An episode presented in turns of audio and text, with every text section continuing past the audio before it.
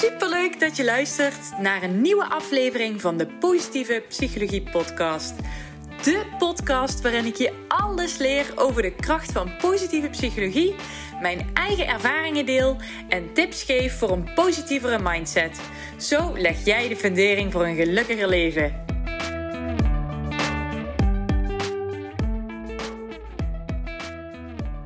Hoi lieve luisteraars, welkom bij een nieuwe aflevering van de Positieve Psychologie Podcast met mijn nieuwe podcastmicrofoon. Ik had namelijk met mezelf afgesproken dat ik die pas voor mezelf mocht kopen als ik minimaal zeven afleveringen had gemaakt, omdat ze zeiden dat de meeste mensen na zeven afleveringen stoppen met podcasten. Dus hier ben ik dan. Ik hoop dat het de luister, het luisterplezier ten goede komt. Ik vind het in ieder geval heel tof om uh, nu fijn meteen met het programma waarmee ik de podcast online zet, uh, het op te kunnen nemen. Het scheelt weer tijd en dat is altijd mooi meegenomen. Ik was eigenlijk niet vandaag uh, van plan om nog een podcast op te nemen. Maar vandaag is het maandag 5 oktober. En dat betekent dat de bewustwordingscampagne van hashtag Ik ben open voor de tweede keer is gelanceerd. Um, misschien heb je vandaag in je stories of uh, op je feed op Instagram voorbij zien komen dat mensen een imperfecte cirkel aan delen zijn. En dit uh, hebben ze meestal getekend op hun hand. Um, de hashtag Ik ben open actie uh, staat ervoor om samen Nederland mentaal gezonder te maken door openheid over, psychi over psychische klachten te normaliseren Nou, nog een keer. ik kon niet uit mijn woorden. Door openheid over psychische klachten te normaliseren. En zij willen uh, uh, het bewustzijn over mentale gezondheid vergroten en motiveren tot gedragsveranderingen. En zij zeggen: iedere dag is een nieuwe kans om mentaal gezonder te worden. En ik vind dit zo ontzettend belangrijk, want ik heb al meerdere keren gezegd: ik vind dat er nog te veel uh, taboe zit op psychische klachten, uh, mentale gezondheid.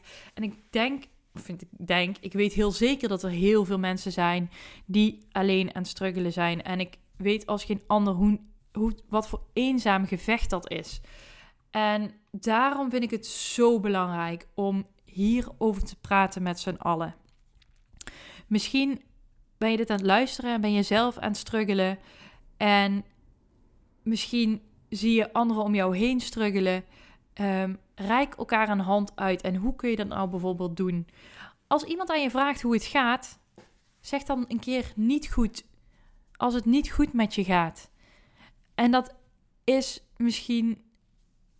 Misschien is dat wel een hele grote en lastige stap voor je. Maar het is wel de eerste stap om kenbaar te maken dat het niet goed met je gaat. En ook als je weet van iemand dat hij altijd zegt: Het gaat goed met me. Vraag dan eens hoe gaat het echt met je? En heel veel mensen die zijn zo druk bezig, misschien wel met zichzelf, misschien door werk, misschien is er van alles gaande. En daardoor verliezen we misschien soms wel een beetje de oprechte aandacht voor elkaar. En ik denk dat deze campagne er goed voor is om, om daar eens bewust bij stil te staan. Ik weet zelf namelijk, ik heb me echt jaren vreselijk ellendig en alleen gevoeld dat ik het toen echt wel fijn had gevonden als iemand had, had naar mij toe was gekomen. Van gaat het wel echt goed met je en kan ik iets voor je doen? En soms kan dat het laten merken dat iemand aan je denkt al voldoende zijn. Of iemand die zegt van, hé, hey, ik zie aan je dat het niet zo lekker gaat. Zullen we een kop thee gaan doen? En dan hoeft dan niet eens per se daarover gesproken te worden. Maar je bent wel even weg van je eigen situatie. En je bent even afgeleid en je bent eventjes onder de mensen. Want ik weet zeker dat niemand echt alleen wil zijn. Je kent vast wel het, een verhaal van uh, iemand die zelfmoord heeft gepleegd. En dat mensen achteraf zeggen, maar hè?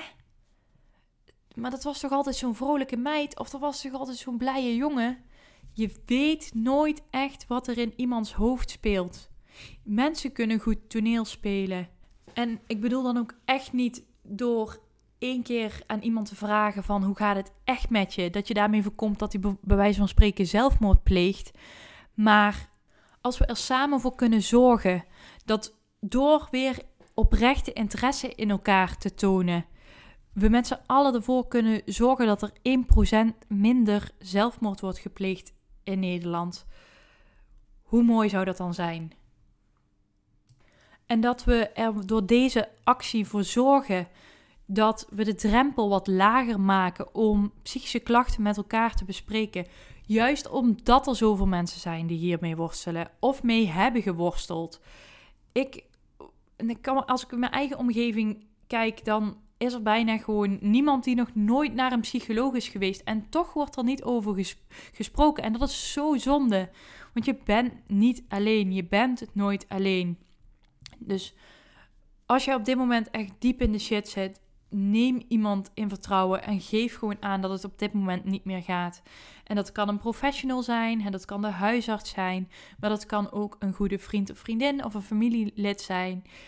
Neem iemand in vertrouwen en praat erover, want dat is zo onwijs belangrijk. Maak het bespreekbaar. En dat is ook waarom ik deze actie zo onwijs belangrijk vind.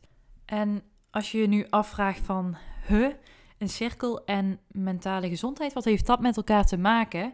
Ehm, ze hebben mensen in eerste instantie uitgedaagd om in één keer zonder middelen een perfecte cirkel te tekenen. Maar dat is dus niemand gelukt. De cirkel die staat dan ook symbool voor dat imperfecties niet de uitzondering zijn, maar de regel. En dat is zo belangrijk om hier awareness voor te creëren. Zeker omdat normaal op social media alleen aandacht is voor het perfecte plaatje.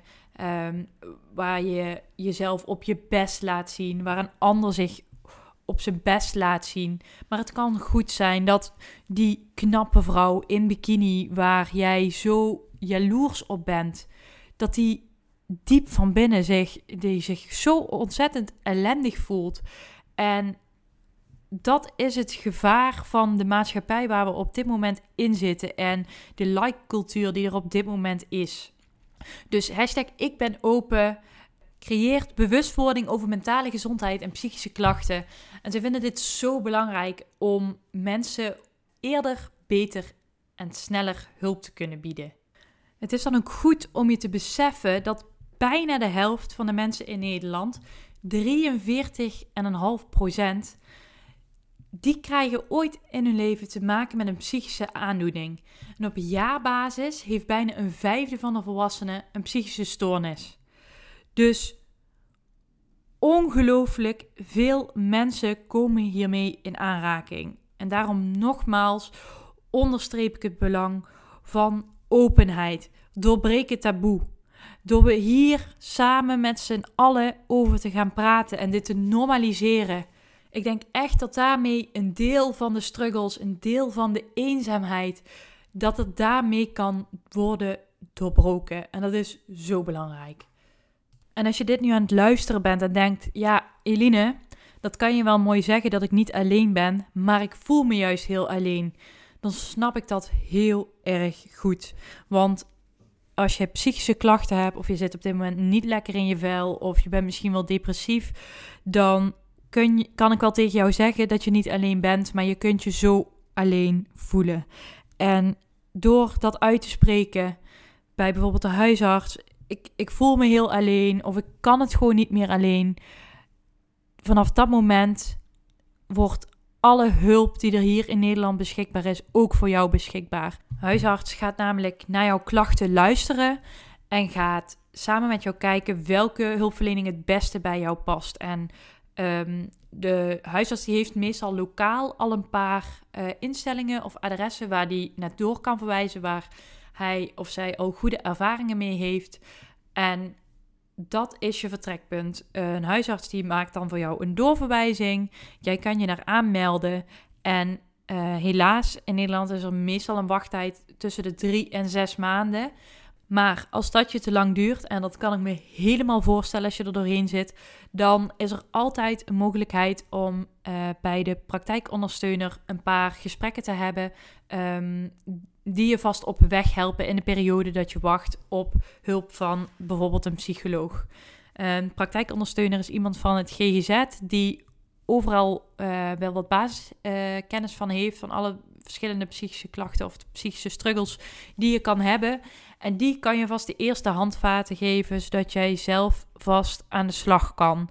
Um, dus dat is zeker een aanrader. Dus ik kan me voorstellen dat die lange wachttijd je afschrikt Of misschien heb je wel, zoals ik een hele lange tijd heb gehad, een bagatelliserende uh, gedachte. Van nou, weet je, ja, als ik dan pas over zes maanden terecht kan, ja, dan gaat het misschien wel weer. Ehm, ja, laat je niet tegenhouden door zo'n gedachte. Want ja, misschien gaat het over een paar maanden wel weer. Maar misschien gaat het ook een stuk slechter. Dat weet je gewoon niet. En je kan niet in de toekomst kijken. Je hebt geen glazen bol.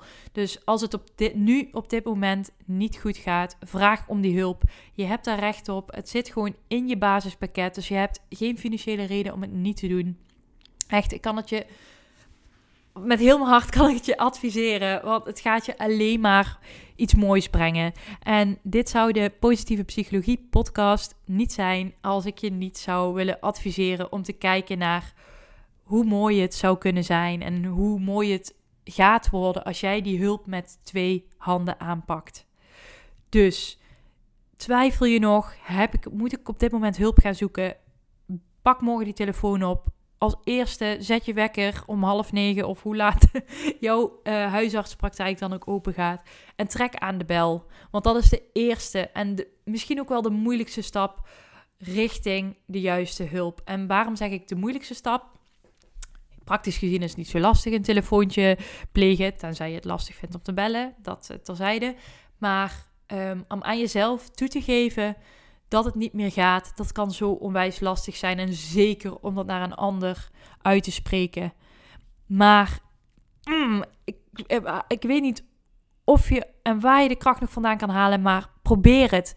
Want zodra je die dikke vette drempel over bent, komt er alleen maar moois op jouw pad. En probeer daaraan te denken en hou je daaraan vast. Vanaf dit moment wordt het beter. Ik ga toegeven dat ik het niet alleen kan, maar er komt hulp voor mij en het gaat verbeteren en ik ga beter worden en gezonder worden en ik, ik krijg hulp die ik nodig heb en ik ga dingen leren over mezelf, wat ook heel tof kan zijn.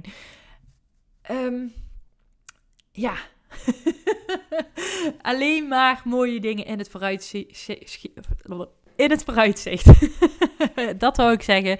En ik laat deze podcast lekker al mijn besprekingen gaan we weer. Laat ik staan, want ik ben ook niet perfect. En als we met z'n allen een klein beetje meer echtheid delen, dan wordt de wereld een stukje mooier.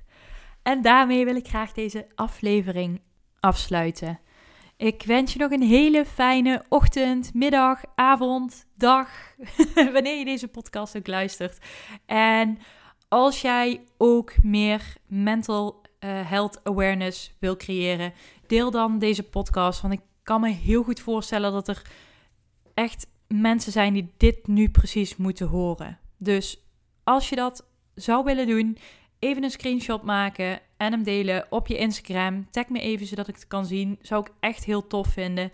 En laten we met z'n allen voor zorgen dat het taboe op psychische klachten een heel stuk minder wordt. Alvast heel erg bedankt voor het delen en tot de volgende aflevering. Heel erg bedankt voor het luisteren. Mocht je deze aflevering interessant hebben gevonden, maak even een screenshot, deel het in je story en tag me op Instagram. Mijn accountnaam is Eline underscore online coaching. Zo gun je ook anderen een positieve mindset. En ik vind het heel erg leuk om te zien wie er allemaal geluisterd hebben. Tot de volgende keer!